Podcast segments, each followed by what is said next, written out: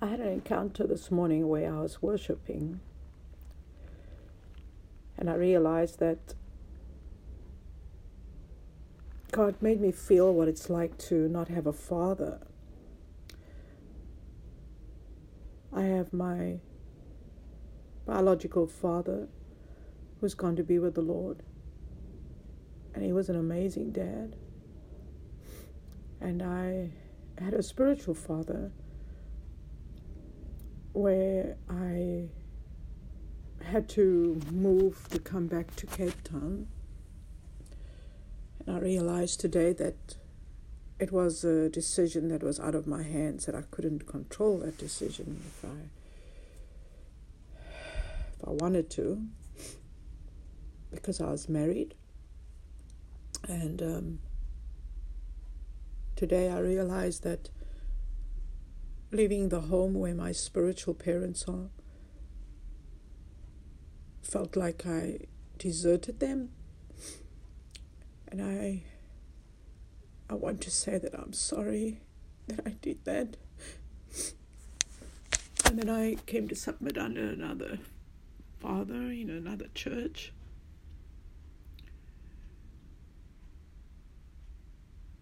But I never felt that same fatherly nurturing care until I completely surrendered to that thought. And then things happened, and years later, I've moved on and we started our own ministry. And um, we had our spiritual father there um, for a while. And then they left out of the country as well, and felt that desertion, that abandonment, not realizing it, but I just felt really hurt and alone. Like I became a rebellious child, in a sense, if you want to call it that. And I realized that there are so many people that are without a father in the natural because of the children that are being taken away and kidnapped and being raised by others or forced into situations and conditions that are beyond their control.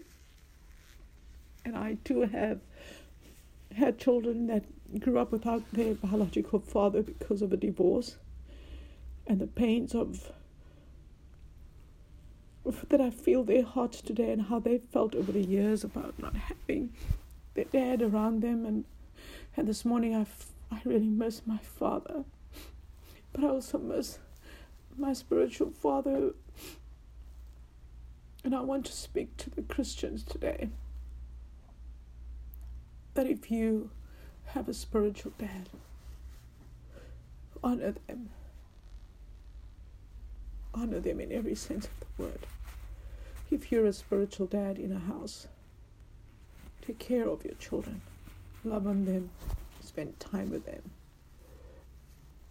They are those love languages that are very relevant and very important that we need to take heed of is the quality time, the words of affirmation, the acts of service, and the gifts. You know, it may seem like a pie in the sky thing, but it's reality. We're dealing with humans, people who have soul. They have a mind, will, and an emotion in that soul. And there are so many broken souls out there because of the lack of a father, or the missing father, or the father that abandoned them, or the, the father that had abused them, or the father that molested them, or the father that that loved them so unconditionally and gave them everything. They get so many different types of fathering. But for those who have an absent father, if you're in ministry, Take care of your spiritual father. Give to him what belongs to him, the same way you'd expect your sons to take care of you or to bless you or to honor you. But they only do what they see you do. A child does what they see the father does. And I love because I see how God loves. So I don't know who this is for this morning, but take it to heart. Protect your heart and honor your father and your mother. And the Word of God promises that your days will be long lived.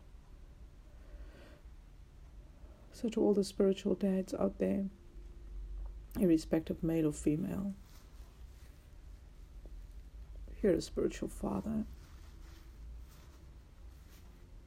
Take care of your children and honor your own father.